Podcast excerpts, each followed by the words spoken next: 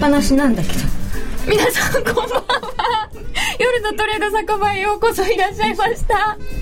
いろんな音が入ってるんですけど初っ端から、えー、今回はセックスザ・トレーダーズの3です、えー、トレードのことから恋バナまで濃密なガールズトークを繰り広げていただきたいと思っていますあんまり濃密すぎるとちょっとサインが出てくると思うのでその時はちょっと、という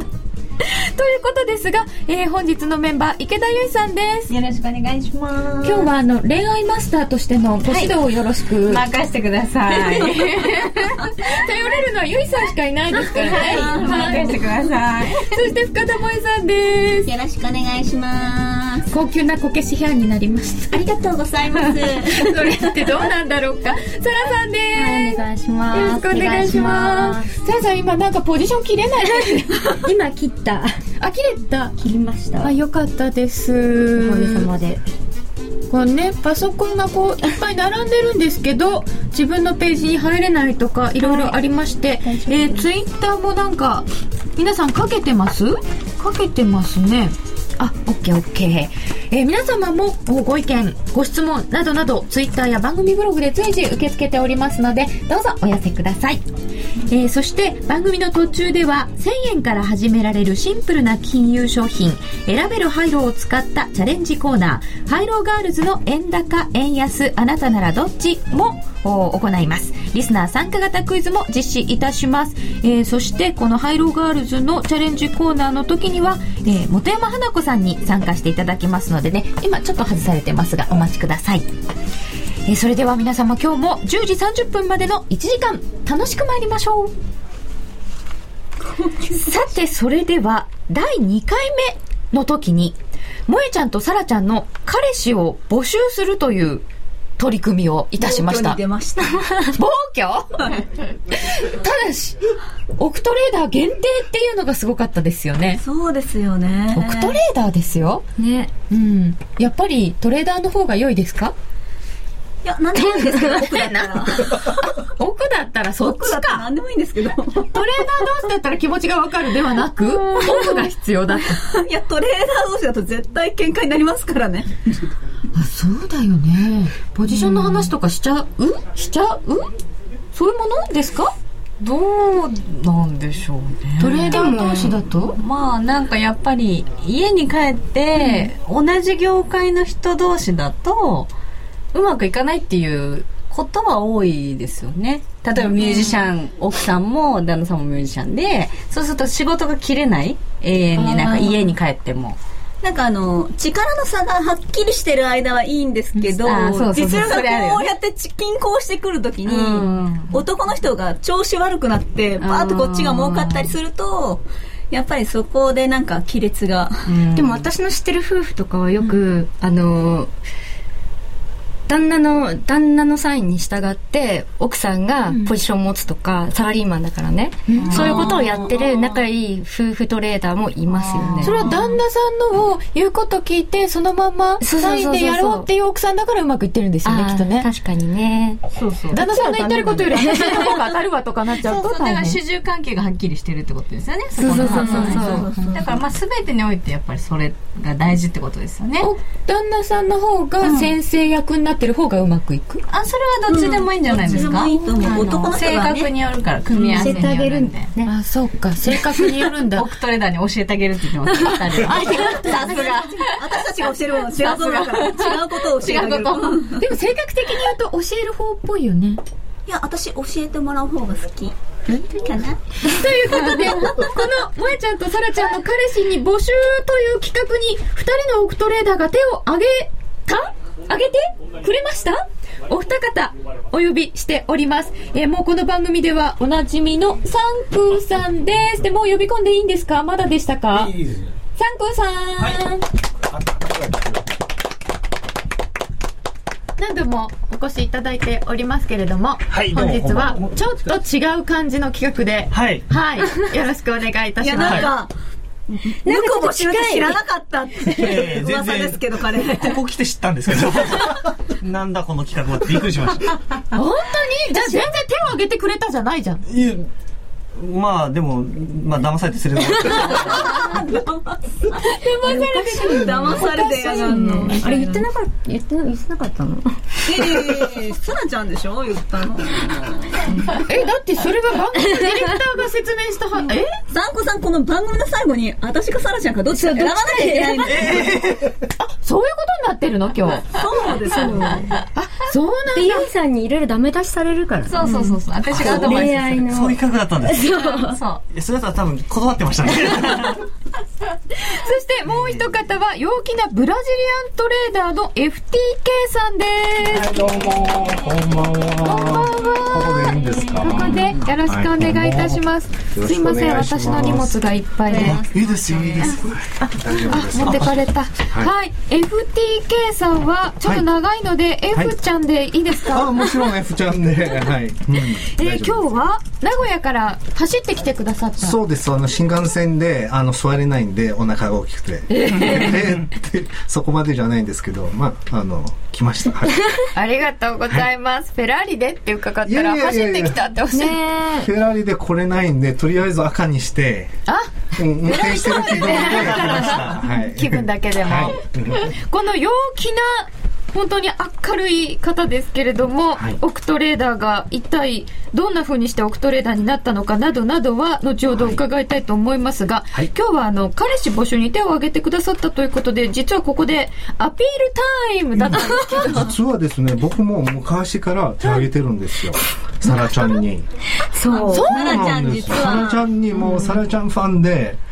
もう長いお付き合長いい。なんですよもう一言言っていいですか今日はね、文句言おうかなと思って、この何が番組を借りて。えもう口だけだから。え本当に。そんなひどい彼あの、サラちゃん、嫁にもらってください。あぜひお願いしますいくらいくらもう結論から言うと、金持ちとブラジル人と B 型には気をつけろっていうね、こ の、ゆいさんのこのアドバイスが。え、ゆうちゃんが言ったのえさん血液型は。え B 型なんでいすやよ僕も B 型なんですよ。やばい、これ。もう終わっちゃいましたね。話がどうするかね。どっちもペかケ金持ちでブラジル人で B 型で全部当てはまってくるじゃあ入りましょうかな、な、なんで B 型に気をつけろなんですか、ゆうちゃん。 B 型はですね、いや、組み合わせによるんですよ。必ず、あの、全部の女性にとは言ってないんですけど、うんあの、B 型には私の、まあ、長年のね、こう、恋愛経 験を、こう、経て、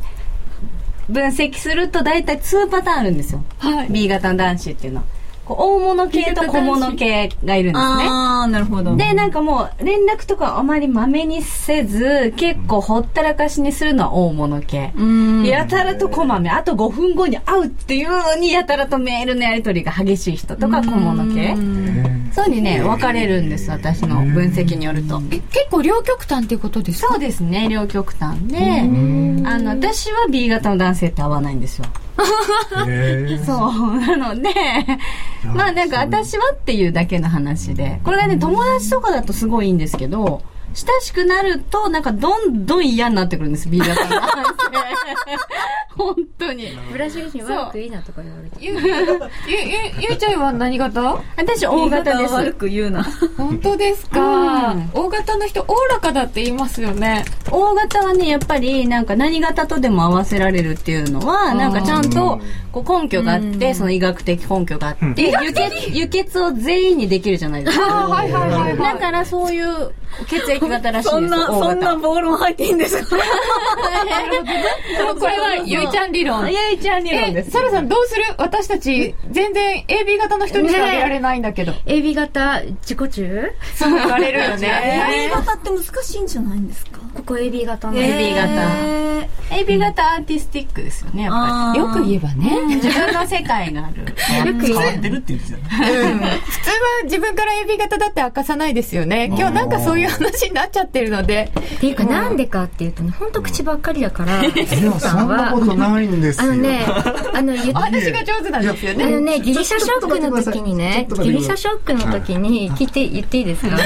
いつもね、私チャットでよく、まあ、サンクスだと思ってやったことあるんですけど、あのトレードするんですよ、チャットで。よく、あ、今買ったとか、今売ったとか言ありまっすて。で、ちょっと時間が空いたなと思ったら、あ、ちょっと、 10万円儲けだとかなんかいつも言うんですよね、でギリシャショックの時サラちゃんどうだったなんか先週どうだったって言われて、はいで私ちょうど実家に帰っててポジション全然持てなかったよってはい言ったら、僕ねって5000万儲けちゃったとか言う言ってあてーあの時ねそう言ってて、はい覚えますなんかでもギリシャショックの時結構みんな負けてるから誰にも言えなくってとかなんかい聞きづらくってどうだったとかサラちゃんにしか聞けないんで聞けないんだよねとか言っ てチャットしてきたんですよだから私トレードできなかったからちょっと待ってトレードできなかったから500じゃあ5000万儲けたんだったら500万ぐらい別口座に入れて私にトレードさせろって言ったのああ、それをあいね。いよいいよなんて言ってじゃあ今度ねなんつってそれから音沙汰がないとか ねいやいつもそうなのあれね違うんですよいつもね儲けた話はするんだけど細かくあのスカイプでメッセージ送るんですよ、で返事返ってこないがほとんどで返事もうしてないって。へそう返事がないんですよ、私はえチュッチュチュッチュちょちょちょちょあるじゃないですかあの可愛いのあれ怒るんですけど立ちに騙されてる、ん連れ込まれる状況全然ね昨日も怒ったんですけど無視されてますよ昨日しょ証拠ありますからそれはね気分で ねさ、参加さんはいは、はいなんか、ぼったくりに連れ込まれたって書かれてるんですけど、大丈夫です僕はか行ったことないですけど、多分こんな感じなんでしょうね。 騙されていったら、なんか、あえって感じですね。えー、そうですかね。でもきっと最後にお金取られるところまではわからないんじゃないですかね、あーぼったくりのお店なって。るうほんどで入った瞬間にあれっていうのは結構正しいかも。あれ 違う。全然違うね。変なこと言ってますね。えー、っと、さて、えー本日は夕方に、えー中国が預金準備率の引き上げを発表しまして、ちょっとブレるところがありましたが、えー現在、ユーロドルは1.369、えーそしてドル円が83円の40銭近辺、ユーロ円が114円の20銭台、そして5ドル円が結構動いたんだけど元に戻ったっていう感じでした5ドルドルが0.983ああまたちょっと下向いてきたかな、えーだいぶ大きいヒゲが出てましたさて、えー最近皆様トレードはいかがでしょうかこのところちょっと流れが変わったなどなどといろいろ言われておりますがサンクさん最近トレードはえっ、と、今月3回ぐらい100万単位の負けやっちゃってですね。 3回ええちょっとあの、景気景気の悪い話しかできない。なんかもう一瞬にして顔色まで悪く見えた昨日もあのずーっとあのフランを売ってたんですけどフランフランを売ってたんですけどあのちょうどあのアイルランドの問題が解決しそうだということでもう別にフラン持ってる必要ないってことでフランが売られたんですよね、えー少し下がってるね今ねでユーロが買われてってで途中で逆張りしたんですけどずーっと踏まれて会社で昨日夜中の3時ぐらいまで会社でずっと戦ってて。えー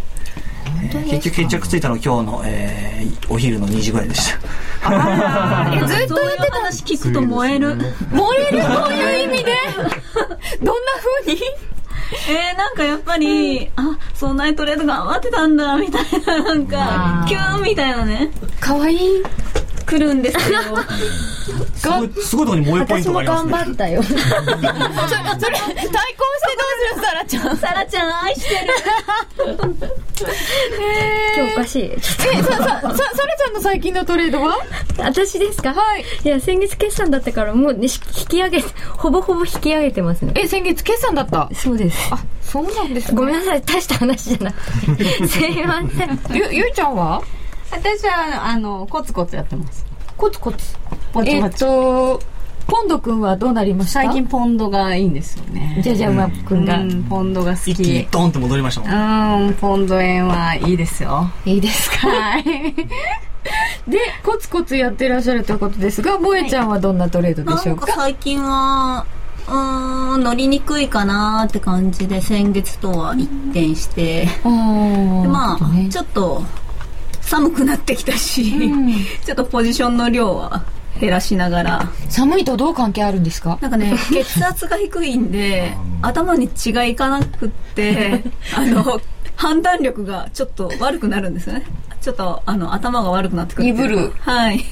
冬眠に入る前みたいなそう感じですね。だからちょっとトレードの調子もそれに伴って悪くなってくるっていうか。季節連動ですねそうですねえ F ちゃんのトレードはどうでいしやょうかもうえっ、と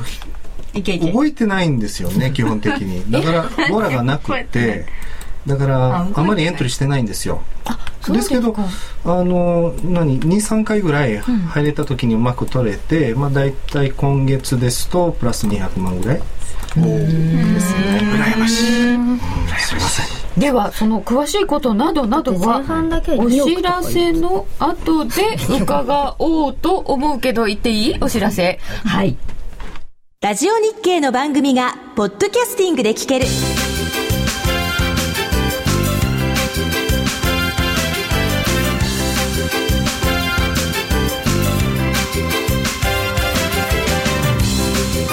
iPod などの MP3 プレイヤーでお聞きいただけるポッドキャスティングでは、ラジオ日経のマーケット情報を中心にいくつかのオンデマンド番組を配信しています。いつでもどこでも聞けるラジオ日経。詳しくはラジオ日経のホームページをご覧ください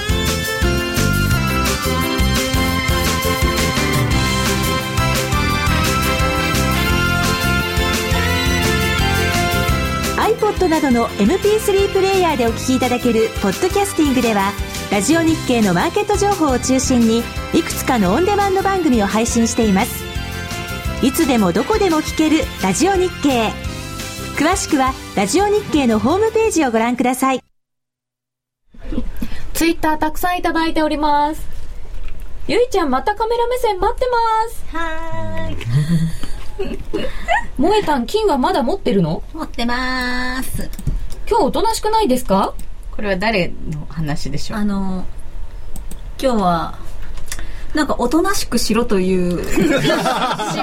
指令、おとなしくしろ。それがなかったらいくゆらいでも行さくんんおですすけすどめ。僕ですそう、もっちーはおすすめでーす。もっちー元気ー。サンクーシーだからテンション低い のか皆さんのパワーに押されてるんで。それどっちのせいだかわからないじゃないですか両方ですよ、両え方。トレード要因のが大きいような気がしませんかまあ、こんな美女に囲まれて、それが不満だなんて、ああ、そんなことは。ねいやないよね。 ドルダウン中でちょっとだけ元気ないのかな。ね。うんうんそういうことしていきましょう かね。はい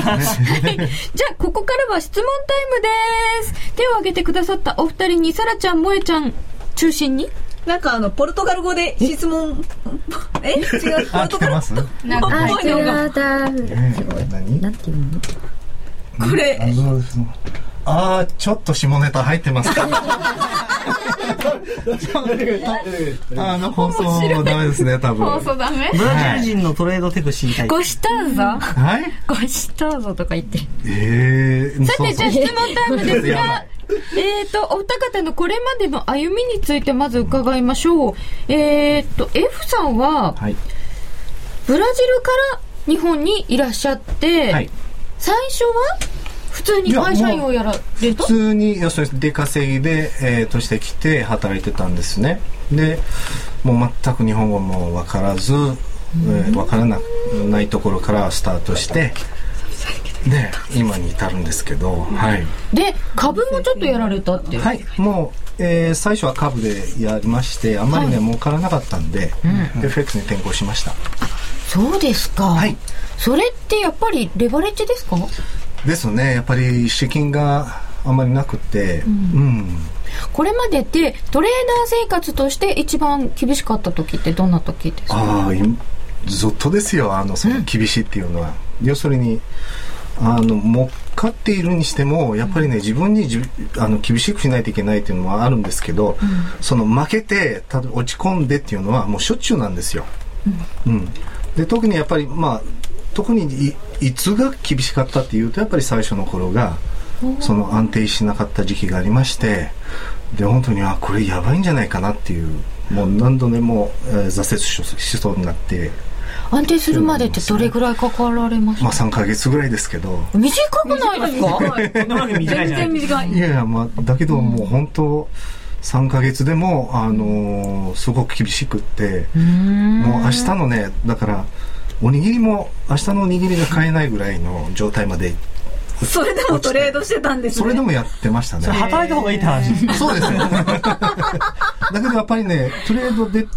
もう腹で決めてたから、もうここで要するにもう諦めたらもう二度ともやれないということで、あの今質問で出稼ぎできても講座作れるんだって質うん問があっそたうんですね普通にあの住所あれば作れます、ああのー日系ブラジル人とかそういうそうです形なんですよねはいあと100年前におじいさんがなんかそうですはいね、はいあの薩摩のあたりから行ったみたいな、そうですねえ薩摩ってどういうことですかね薩鹿児島あたりかまあ、まあら大体九州の方が多いんですねでううちもちょうど熊本なんですね親がはいだから血血統的で考えたら日本人なんですけどメイドインブラジルですね、はいはい100年ぐらい前になんか日本政府がブラジルでなんかね土地をあげるからって言って騙し討ちでなんかブラジルにそう言ってもうこう言ったらもう全然話が何にも話が違っちゃって違ってて みんな帰ることもできずできずそのまま騙されちゃったとか言って三君さんは厳しかった時ってどんな時ですかえー、今ですね。今、今このバーっていうワークじゃないですよ。ここが厳しいんじゃないですか。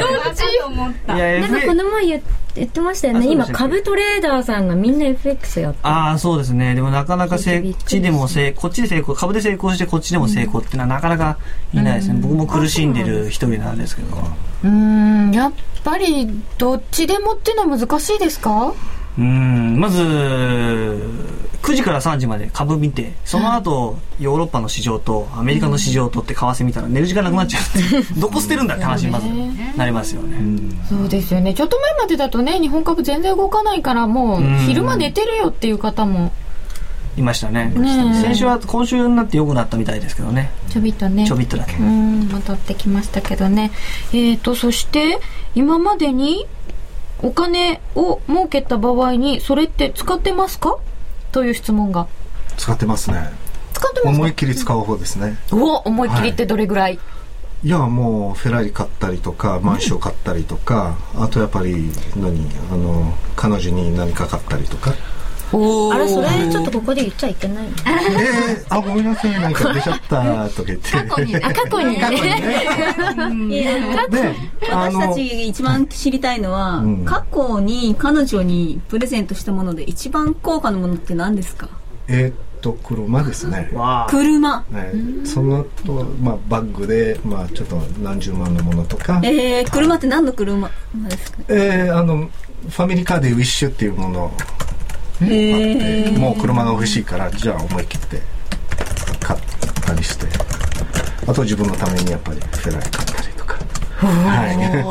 でもえ F, F ちゃんって負けた時に結構お金使う、い、そうですあのその指輪もそうでしょこれもそうなんですけどやっぱ負りけた負時けにて買うらしいよあの次の日に買いましたねそれはなバッグもなんでやっぱりあの何ちゅうんですかね自分を追い込むためにあわかりますうん私も負けた時とかにはいバカ買いしますですねでそれは自分を追い込む追い込むために要するにあのまあ逆に金のあるうちに使いましょうっていうのは少しあるんですけど要するに少ないお金でも私頑張ればなんとかなるよって自分に言い言い聞かせるためにやりますえねなんか私すごい一番最初会った時にそう、ちょっと心ちょっとね心打たれたのがその指輪を買ったと負け何百万もロスカットできなくて買ったと、その時に指輪を買ってであ自分がねその同じように損切りができないなって思ったそういう時にこう指輪を見てその時の辛さを思い出すとか言っててそれちょっとねあ素敵ってちょっと一瞬思ったなんでそのちょっとちょっととか一瞬とか強調するんですか一瞬思った最終的に騙されたみたいな。 ちょっと一言多いかなせっかくねそういう設定なのにね、 ねなんてそらちゃん素敵と思ってたところであーってこれね、上げて落とすからね。赤ちゃんってねねえそうは見えないのにいつねもこうやってね私なんかもう本当に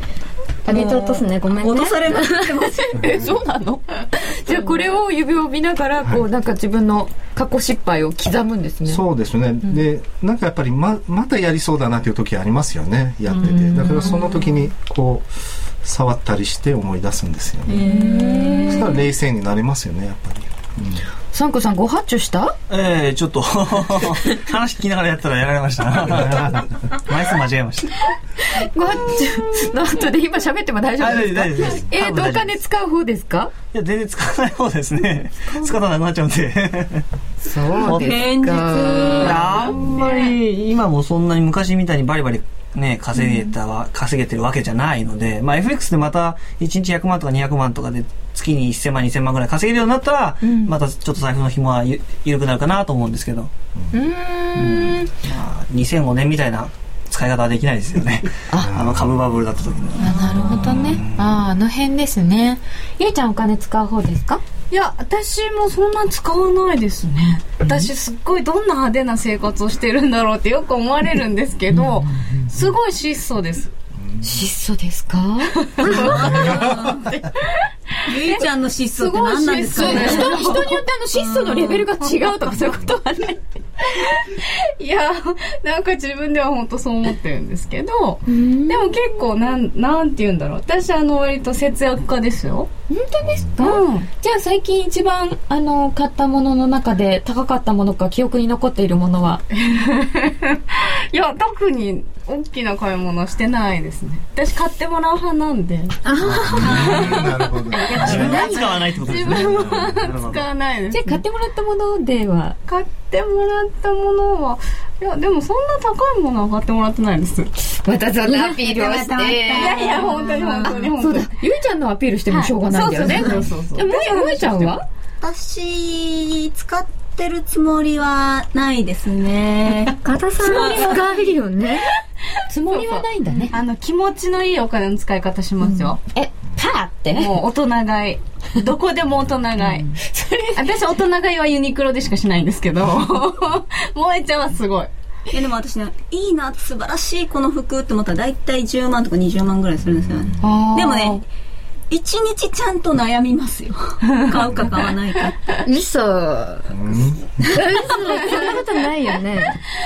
わかんない、どうなんだろう。あ、でも結構一旦帰ったりとかするよね。一旦帰ったりこうなんか帰ったりすするるよね時もあります。じゃあお金使うのは服飾関係そうですね。でもなんか、大体携帯代とかで通信費で6、7万とか、光熱費で3万とか、毎月。それはお家が大きいいいえ、そんな大きくないと思うんですけれ光ど。熱費ってそんなに幅出る3万は安いんじゃない光熱費大体3万5千から4万ですよ。うーん。だから、そんなかかるっけ光熱費って電気代ですよね。電気代モニターいっぱいつけっぱなしにしまとすつもんけっね。ぱなしですね。そうかモニターがね交通費が5万から10万くらい、いや私計算してるんですよでどこ削れるかなと思ってお計算したりはするんだ、でなんかあの節約私も節約プリンセスになりたいと思って最近、そうなの、あそうそうももえさんラーメン屋でもシャンパン飲むんだもんねそうそうそれはねあそうそう今夜もなんかねあのあそうだよねぼったくりラーメン屋で知り合ったおばさんに招待されてパーティーに行くんですけどボジョレーのパーティーに行くらしいです。いいですねはいでサラさんはお金はあんまり使わない方うん。なんか外に出ないって言ってましたもんね、うんなので、使わないかな。引きこもっちゃうとねパソコンとかね、ああ、そうですねいうのは、うんうんうんインフラ整備ですね毎年買ってる、あパソコンは。あ、消耗品ですよね。そうそう、消耗品だから。パソコン結構まあ私やっぱり消耗品扱い。うーんもうモニターいっぱい並べて、そうですねあどんな感じですかいやもう何十台ありますねまだ。はい。家中に。何十代ええ、だから自分の部屋があってリビングにも1台があってまた他の部屋にも1台あってっていうどこでもトレードそうできでるすね、はい、お風呂でも別にお風呂はちょっとさすがにあお風呂はね、ちょっと怖いですよね。はい私お風呂で冷凍見てて、携帯で落としちゃったことあるんですよ、一回。あどかしました そう、それでもうみんなのアドレスわかんなくなっちゃって。お風呂でトレードそう、で、静香ちゃんみたいなねブログに、あの、携帯なくしましたってみんな連絡くださいって 言って、書いてやったことあります。あ、それはん一大事ですよ。でもなんかそのリアルタイム風呂トレードとか言ってツイートでやったらなん か有名な人やってるんだって思うだけでちょっとドキドキ、写真写真って言わ れますよ。そうですね。で、えー、オクトレーダーに聞かなきゃいけないこと、億を超えてからの気持ちの変化、億を突破できる人とできない人の違い。ありますかね、これ聞きたいですよやね。っぱり精神的なものですねその手法云々かんぬんではなくって、やっぱり何て言うんですかねあの安定してくるっていうのは結局自分が精神的に安定してるからこそ安定しちゃいますから、だからいかにやっぱり冷静になれる常時ね、冷静を保つっていうのは難しいんですけど、まあ、一つの道としてはやっぱりね精神的に安定してることが大前提だと思うんですね。その精神的な面ってどれぐらいはい、ああ割合として、まあ、自分自分の場合なんですけどやっぱり手法は3割で、まあ、あとは、まあ、メンタルが7割大きいですそうねですね、はい、サンクさんどうですかでもなんか言い言いたいこと全部言われちゃったんですけ どパンとしてるしそうですねえ何でしたっけえっ、とえ奥を超えられるかどうかの違い、ああ結局資産が100万でトレードしてても、1000万でトレードしててもやることはまあ同じなんですよね億とか超えてきたらまあちょっと制限かかってきたりするんですけど100万とか1000万ぐらいだったら同じことを繰り返すだけなんで、まあ少しずつ増やしていけば額にびっくりしビビるというかちょっと手が引くようなこともないんですよねだからまああとは同じことを淡々と繰り返していくで相場が好きでずっと見続けることができるかってことですよね、うーん相場が好きで見続けられるだったらできそうな気まがあするんです奥けど、になる素質はあると思いますよ、そっから先に行くには、そっから先ですかなんかね私前ず前から思ってたんですけど1億円トレーダーぐらいの人って結構うん普通の人、普通の性格の人が多いんですけど、年収10億超えてきてる人ってちょっと一本プッツン来てる人が多いよねゆいちゃんそれは見えてます。あのねトレーダーぐらい普通、ふつ結構普通の人格でもなれるんですよ 1億円トレーダーって10億超えてくるとなんかちょっと地球外生命体地区になってますよねえそれはもともとそうなのかなそれともそうなったからそうなったの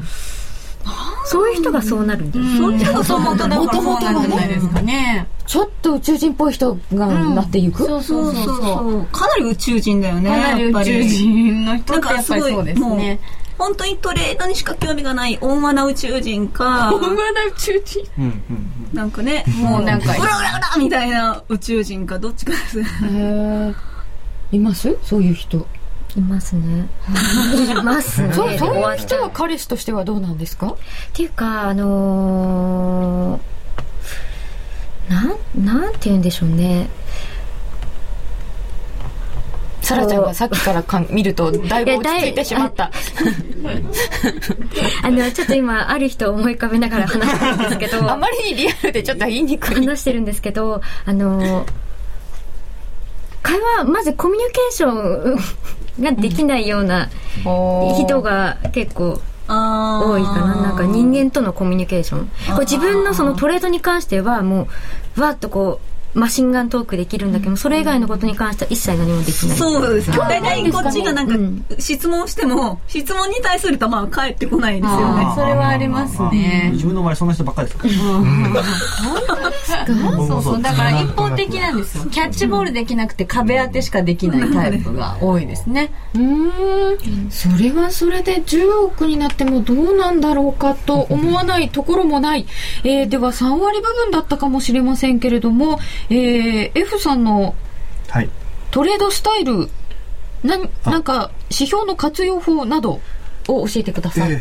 やっぱりその大きく動かないと僕はエントリーできないんで、はいだからまず要するにそのサプライズが出て相場が大きく動いたところでその反動を取るっていうのは基本的なやり方ですね、はいそのタイミングが来ない時はエントリーしないもうあのーそうですね静観してますね、サンコさんもそうですからもうまた同じことなんですけど よく動いた時に逆張りをするっていうあの二を人とも逆張りですよねっていうのを1分足と5分足の両方のチャートを使っているのが2種類とあとは、えー、とお昼お昼の3時過ぎヨーロッパが始まるぐらいに動き始める通貨、一番強い通貨と一番弱い通貨をペアで持って順張りで動いてくれって祈るっていうあ順張大りで体あのペアで行くんですかエアでじゃない、えーロングショートで行くんですかっていう言い方でいいのかな、えっとですね、通貨のパワーを見て、今、パワーって怪しいパワーじゃなくて、こう例えばドルだったら、ドルだったら、ユーロドルとポンドルと、えードル円の3つのドルの動き幅を全部足して3で割ってみたいな形で、何が今日一番強いのか、何が一番弱いのかっていうのを出すんですよね。でそれで一番強いのと一番弱いので、ポジションを持って順番に狙うみたいな感じです。うーん面白いです、うん、もう面白いんですけど僕は全然できないんですねそれ、はそうなんですかい、やってみてはいるんですけどなかなかうまくいかず諦めてます、はい F さんはボリンジャーバンドだけですだけはい、はいだけもうシンプルにチャートってでもいろんなものを組み合わせて使いましょうとか書いてあるじゃないですかえどこにですかなんかそういうわかんないですね初めてのなんとか取引みたいないやもう絶対に要するに僕から言わせるとですねちょっと見方が違っていて、はいあの指標があのなんていうんですかねあればあるほど、あのに逃げ道ができちゃうと思うんですよ。言い訳もできちゃうんですよその分だけ、だから指標が5つあったら必ず負けた時にあのこの指標とこの指標がやっぱりダメだったから、ああダメになりましたとか、で、えーそうではなくってもうシンプルに一つのその結構あのその特徴と欠点があるんですよねやっぱりいい点と悪い点でそれを把握した上で一つ一つだけでやりあのやり通そうとは思ってるんですねもうやり通そうもう一つだけで十分だと思ってます思ってます私でも私も奥にした人でやっぱりロウソク足だけしか見ないっていう人も聞いたことあります聞きましたね。なんか物差ししか使わないっていう人もいる。あと物差しみ んなみんな手書きしてるの私のチャートと同じあ、超回転ですか場所っていや普通の方眼紙とかはい。のあ、ノートとあの大学ノートとか私も昔書いてましたよ。A0 のな方ん眼か紙に。昔やらされたよねやらされます。あ修行の、 うねり取り入門とか言って。おおうねりとり私聞きたかったのが、その小学から、 1000個いた1000人超えられたそうですまあごめん私が聞きたかったのがあのロット増やすのって結構難しくて、ある程度例えば10 1枚から10枚10枚からまあ50枚ぐらいまでは結構普通の人もみ,、みんなできるんですよね、で100枚超えちゃうとあの100枚超えてくるとその業者さんのとの戦いであったりとか、あとは自分との戦いであったりいろいろあると思あうんですりますだかよらね結構100枚超えたちあたりからハードルが高くなるかなと思うんだけれども、皆さんどっちどこからハードル上がりましたああやっ結構ダイエットでいうところのこのレンジにロット数ではなくてですね稼いだ金額によって難しくなったりとかするような気がする、金額枚数じゃななくて、い枚数ではなくってなるほどな。例えば一月たくさん儲かった次の月がやりにくかったりとかそういうのがね気のせいかもしれないんですよ、気のせいかもしれないんだけどああなんとなくそういう感じかなっていうやっぱり時がありましたねだからロットはもう思いっきり、えートレードした時に4000枚まで張ったことあるんですね、ですけど4000枚張った時にねそんなに取ったりすることが多いんですよ意外と通ります4000あ枚とあ約定すると約定するんですうんうんでだけそどの連続してずっと稼いでるとなんかつ、次月が変わって、あれなんかやりにくいなってでも1回増やすと減らさないでしょ負けるといや意外とあの減らせますあそう私それができないいやできないですねできない出勤すればいいんですよ要は、出勤あの稼いだ分を、まあ、わざと少なくして、あもそうれでま口た座から出しちゃうお出しま金すを、ね、はい、ですから今年の1月っていうのはもうもう全部出して95万5万円だけ残したんですよ95万円っていうのがまた95万よくわか円んない 数字。なんかねあのちょっと切れ目のいいところ出勤したかったんで、全然95っていう。 95万円をあ残りがねそうそう出すはいはい出す方ねはいで結局それまあきっちりして出したら95円だたまたま残したと残ったとでそれであのーまああのトレードしてったら5月時点で2億円になってなってましたなんか測りの難しいところってこう増やすのは結構簡単だったりするけど、100枚入れてんで資金が半分し半減しました、じゃあその時に100枚で今までトレードしてたのが20枚20枚にトレードできなくって、レバーがどんどん膨らんは膨らんでっちゃって、どんどんこう負けるスピードが、減るスピードが速くなってたっていうのがうん結ありますねあり構ますありがちですけど僕のスタイルとしてはあの必ずその打診のエントリーがあってでそれを必ず10枚あの10ロットだけにしてるんですよ、だから一応僕わの最初のショット最初の打診のワンショットね、でそれで多分リセットできてるんですねきあの気持ちの中でうんだから必ず、まあ、最終的に例えば4000枚ぐらい貼ってるんですけど最初は10枚なんですね、ですから10枚でも全然抵抗ないんですよ気持ちの切り替えということでしょうか、ではここで一旦お知らせです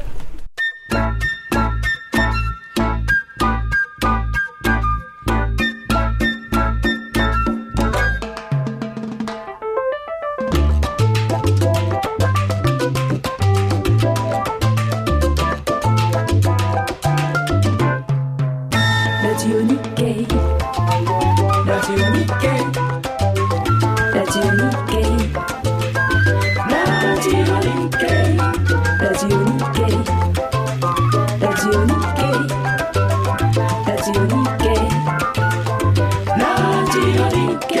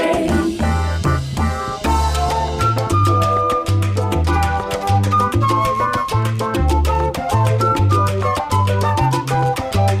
ラジオ日経ラジオ日経ラジオ日経ラジオ日経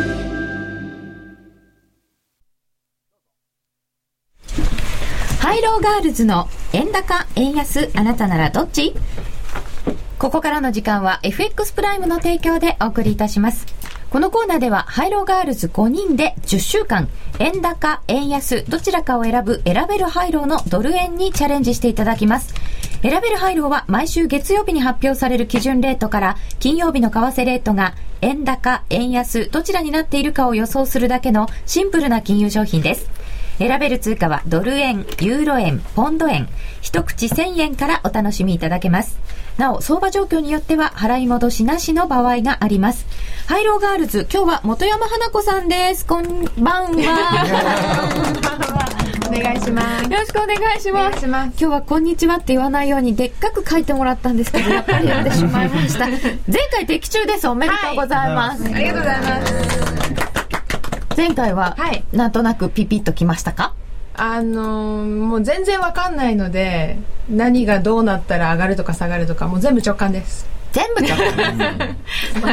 とドクターのあ、はい。最初はドクターのあのアドバイスに乗っかってたんですけど、それに乗っからず前回やったら当たりました。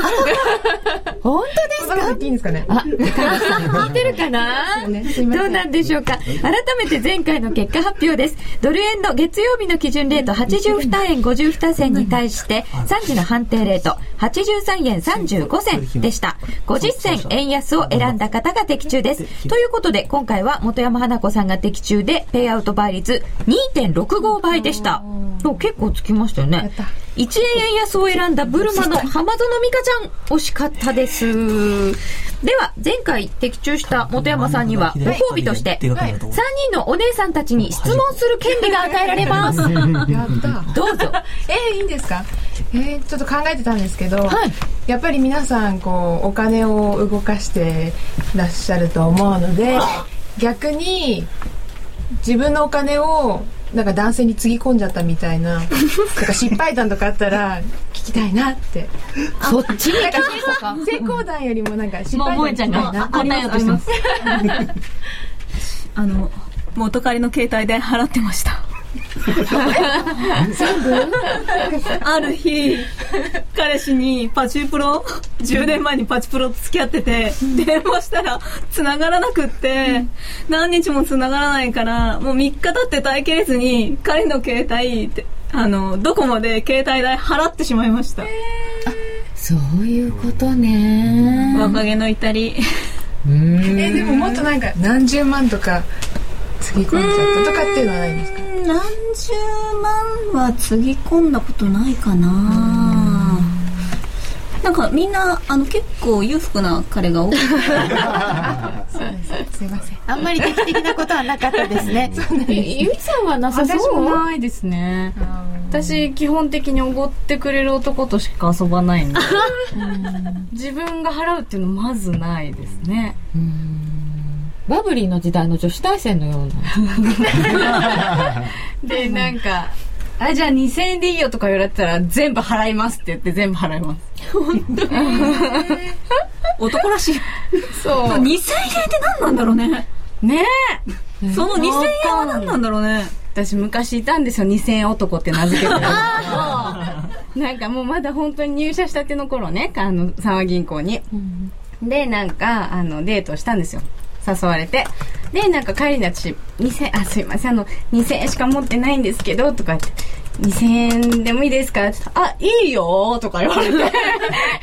嘘でしょと思って、もう2回目はなかったです。そうですか。2000円男。 2000円しか持ってなかったんですけどって言ったのにその2000円取られちゃそうう、まあ、もう ちょっと、もうちょっと持ってたんですけど、そう言った ら、あ、いいよとか言われて、あらそう2000円でいいよっていうことね。取られたんですね。もう、そう、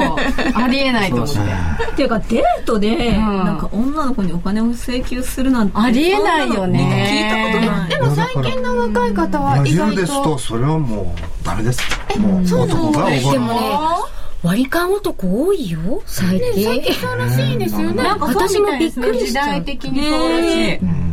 私の周り、結構割り勘が多いです。うん、学生と考えらか。女れないの子も普通だと思ってるそれがはいうんというのを聞いたことがうんありますねはいうんデートでもお友達でもそうですね、結構割り勘が多いです。ね、なんか最近の若い子はそうみたいですよね。だって今、若年層の年収は女性の方が高いんでしょあそうみたいですね今ね就職率とかもねそうそうそうそう。 この間ね、日経の一面に載ってましたよね。載ってました。そうそうそ うそう。若年層とかいう言葉の使い方に、ゆいちゃんの実は元は銀行マンみたいなところが出てくるっていう。さサラさんはお金使い込んじゃったとか、あ使い込んですが、す、つぎ込んじゃったよ。使い込んじゃった。使い込んじゃった。ありました私、ああ、逆かな。私どっちかっていうとそっちの方が多いかも。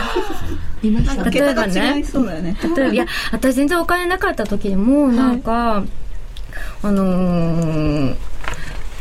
弁護士の卵で、将来有望なんだけど、今は貧乏なんで、もう完全ドリーマー。ミュージシャンの卵と付き合ってるのあんま変わんなそい。うで、なんか海外いて会いたいんだけれど、お金がないから会えないって言うから、じゃあ出してあげるとか言って飛行機代出したりとか、うん、とか、あと、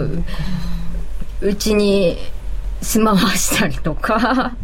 うん、あるね。私結結構皆さん男気があるんですね。構ある。男前かもしれませんね、皆さんね。ということで、で は、今回は来週のドル円がどっちにどれくらい動くかを当てていただきます。戻り ます。改めてルールをご説明します。来週月曜日の朝10時のドル円の値段に対して、金曜日午後3時の値段が上か下か、50銭刻みでチョイスしてください。離れれば離れるほど確率が高く、確率が低くなりますので、払い戻しの倍率は高くなります。えー、3人からヒントをいただきましょうか。えー、考えていただく間に。ゆいさん、来週はどっちに行きそうですか来週ですかはい。スケジュール言った方がいいですかあ、そうですね。じゃあ、はいお願いします。えー、23日が東京市場勤労感謝の日でお休みです。そして25日の木曜日がアメリカ感謝祭でお休みです。感謝祭が来る。えー、そして、大事なのはどこだ ?23 日 GDP の改定値がアメリカで発表になります。あ、改定値ですね。中古住宅の販売件数が出てきます。24日に個人所得、支出とか PCE コアデフレーターとかが出てきます。新築住宅販売件数も出てきますね。それからイギリス市地区の GDP、ドイツ IFO 景況感指数、ユーロ圏、9月の製造業受注などが24日、ドドッと出てきます。えーそして、先ほども申し上げました25日が感謝祭。ということで、26日がアメリカブラックフライデー、小売、たくさん黒字になる日ということで、ブラックフライデーと言われていますが、この辺からちょっと小売の状況が出てきますので、えーこれは株式市場には注目ポイントになってくるんですが、為替はどうなんでしょうか。長期金利が動くと変わるのかなといったようなところでございます。ゆうちゃんのポイントはそうですね中古住宅、販販売売件数でしたっけですかね住宅指標がどうかなそうですねまあその今の中で言えばそれかなまあ私は上がるかなと思いますねちょっと上がりそう、いっぱい上がりそうまあ結構上がりそうですかねさらちゃんはうーんなんかテクニカル的には85円までの84円まで乗せたらなんか85円6円までいきそうな感じですよねこの辺節ないんですかなんかここら辺がレジスタンスになってる気がするここら辺ってどれ辺84円84円ですねそこ超えたらなんか85円いきそうじゃないですかうんサンクーさんスキャルパーなんでよくわからない、うん、1分後しかわからないいや私も週末にゆっくり見てみたいな感じですけどうん萌ちゃんはいや、私も全然わかんないです。いつもなんか、その場の。じゃあ、女の勘で。方向に行ってるんで。ということでヒントになったかどうかは分からない もっと聞きたかったですねちなみに今回スタジオに来られなかった徳大寺ゆきちゃんの予想は円安の方に50銭、今田奈緒ちゃんは円高の方に50銭、一言今週こそリベンジです、そしてブルマの浜園美香ちゃんはえー、ライブが終わった後で急いでメールくれましたよ。浜園が円安50銭。一言、今日のライブが若干滑り気味だったので円安でお願いし ます。ミシェルは円高1円。私は高野さん信者です。できましたね。 はい。高野さんはまた円高って言ってましたああ、そうですか。はい現在83円の40銭近辺に今またなってきてるんですけど、これが月曜日までにどうなってて、そんで金曜日どうなるかっていうのを考えるのでちょっと難しいですが、はい。えー、では、モテマ花子ちゃんのお答えを伺いましょ円安1円う。円安に1円。ははいい、安いきましたか。また、またドクターの裏をか じゃなくてあのお姉様方のアドバイスを参考にですはい、ということで、この時間は、ハイローガールズの皆さんに、円高、円安、どちらかを選ぶ、選べるハイローに参加していただきました。さて、夜トレでは、スタジオだけでなく、リスナーの皆さんにも、円高、円安を当てていただく、参加型プレゼントクイズを実施しています。毎回、新型の iPod などが当たります。番組ブログをご覧ください。では、前回のクイズの結果と、当選者の発表です。結果は、円安の週でした。全体では56%の方が円安を選んで的中されていたことになります。円安を選んだ方の中から、厳正な抽選の結果、新型の iPod など1名様は、花子ちゃんから発表です。はい。富山県にお住まいのラジオネーム iPod なのが欲しいくんさんです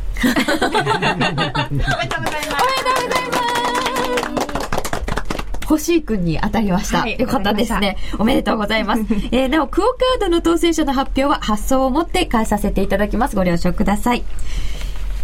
夜トレリスナー参加型プレゼントクイズ、円高、円安、あなたならどっち次回は来週月曜日、11月22日の朝9時30分が締め切りです。来週の月曜日、11月22日朝9時30分が締め切りです。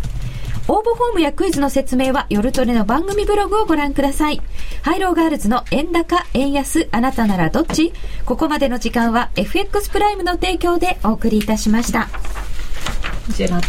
FX プライムの選べる廃炉、あなたはもう始めていますか選べる廃炉は毎週月曜日に発表される基準レートから、金曜日の為替レートが円高、円安、どちらかになっているかを予想するだけのシンプルな金融商品です。選べる通貨はドル円、ユーロ円、ポンド円、一口1000円からお楽しみいただけます。円高、円安、あなたはどっち外国為替をもっと身近に。詳しくは選べる廃炉と検索。FX プライム株式会社は関東財務局長金賞第259号の金融商品取引業者です。外国為替オプション取引、選べる配慮は金融商品取引法に規定される通貨関連店頭デリバティブ取引です。また、元本あるいは利益を保証した金融商品ではありません。為替変動、金利変動等のリスクにより支払ったオプション料の全額を失う場合があります。お取引にあたっては契約締結前交付書面をよくご理解いただいた上で、ご自身の判断と責任においてお取引を行ってください。ラジオ日経の番組がポッドキャスティングで聞ける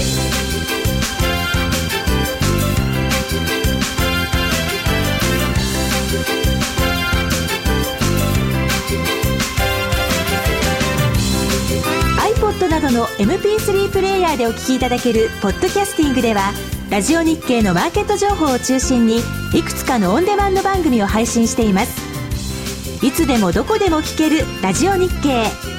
詳しくはラジオ日経のホームページをご覧ください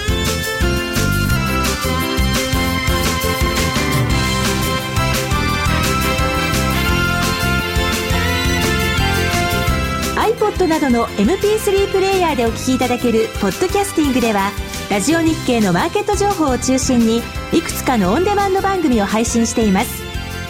いつでもどこでも聞ける「ラジオ日経」詳しくはラジオ日経のホームページをご覧ください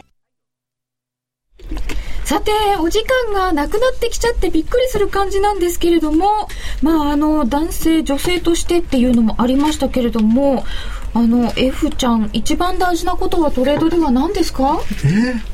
負けないことじゃないですか負けないこと、勝つよりも勝負つけよなりい。負けないことをまず習得することだね、はいサンクンさんはまた同じこと。そうなんですよね。逆張り、逆張りやってると、95%ぐらいは勝つんですよ。でも残り5%で、勝ってる時の10倍とか20倍とかやられて、口座が半分なくなったりっていうのもあるんで、難品しちゃうと。うんなので、そこをどう減らすかっていう。 それってみんな同じなんですかねこういうね、トレーダーの方々でも。突き詰めるとそうですかねそうですね基本は、うんそううんやっぱり同じだと思いますよ、負けない逆ため張にりしてる人って私がすごい不思議だったの逆張りしてる人ってあじゃああのー、サラちゃん順張りうん私順張り、うん8対2ぐらい、私逆張りしてる時に自分の中のこのバロメーターとしてあ調子悪いなって思うんですよ、そ相場感にバイアスがかかっててな逆の方逆の方もうそろそろそろそろ下がるだろうって勝手に思い込んじゃってるっていうのが自分でわかるから、逆張りが回数的に多くなったらあ調子悪いなって思うんですよね相場感じゃなくて、ついていく、動いた方についていくだから順張りがそうそ普通うそう。え、な、ふ、普段大体逆張りですか逆張りです100%それって最初に、あの、今は高すぎるはずとかっていうのがあって逆張るですね逆張る、はい すごいなんか私あのトレーディングでは逆張りできないんですトレーディングではっていうことは何で逆張長期る投資では逆張ってポジションそれは株だからでしょ株はできるんだ買い置きでしていられるんですけどなんかか為替のトレーディングの時は、もう持って10ピップスならたらもういいやってみたいな。 いや、ペとか今、ペって言いましたね。 はいはい。手でした。え、サンカさんの逆張りってどんな感じですかいや、普通に同じなんですけど、ドーンと動いたところで、まあ戻るだろうと仮定して、買って、また戻る、下がるんだったらまた買ってみたいな。でまあそのトレード100回ぐらいやればそそれでやって大きく負けるときはどのそこからどのくらい落ちるとか統計も取れるんで統計がね。なんかあの、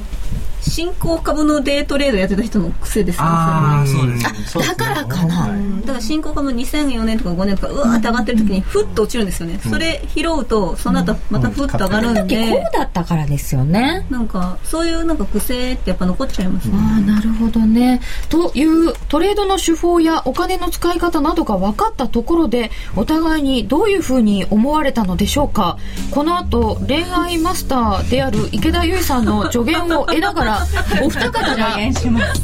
ど、どちらの方をお選びになっていただけるのか、など、などは、この後、延長戦で伺うことにしたいと思います。あ怪しい音楽がドル円が83円の40銭台ユーロ円うんユーロドルが1.367なんでこんな動かないのユーロ円が114円当選台となってきております、えー、今サラちゃんがなんでこんな動かないのって言ってましたけれども今日は私も見てるの間違意ってる外にゆっくりになってきてますかね動かなくなっているんでしょうかね来週は一体どうなりますでしょうか、えー、そしてまた来週も夕焼け負けさん NEXT よろしくお願いいたしますそれではこの後は延長戦です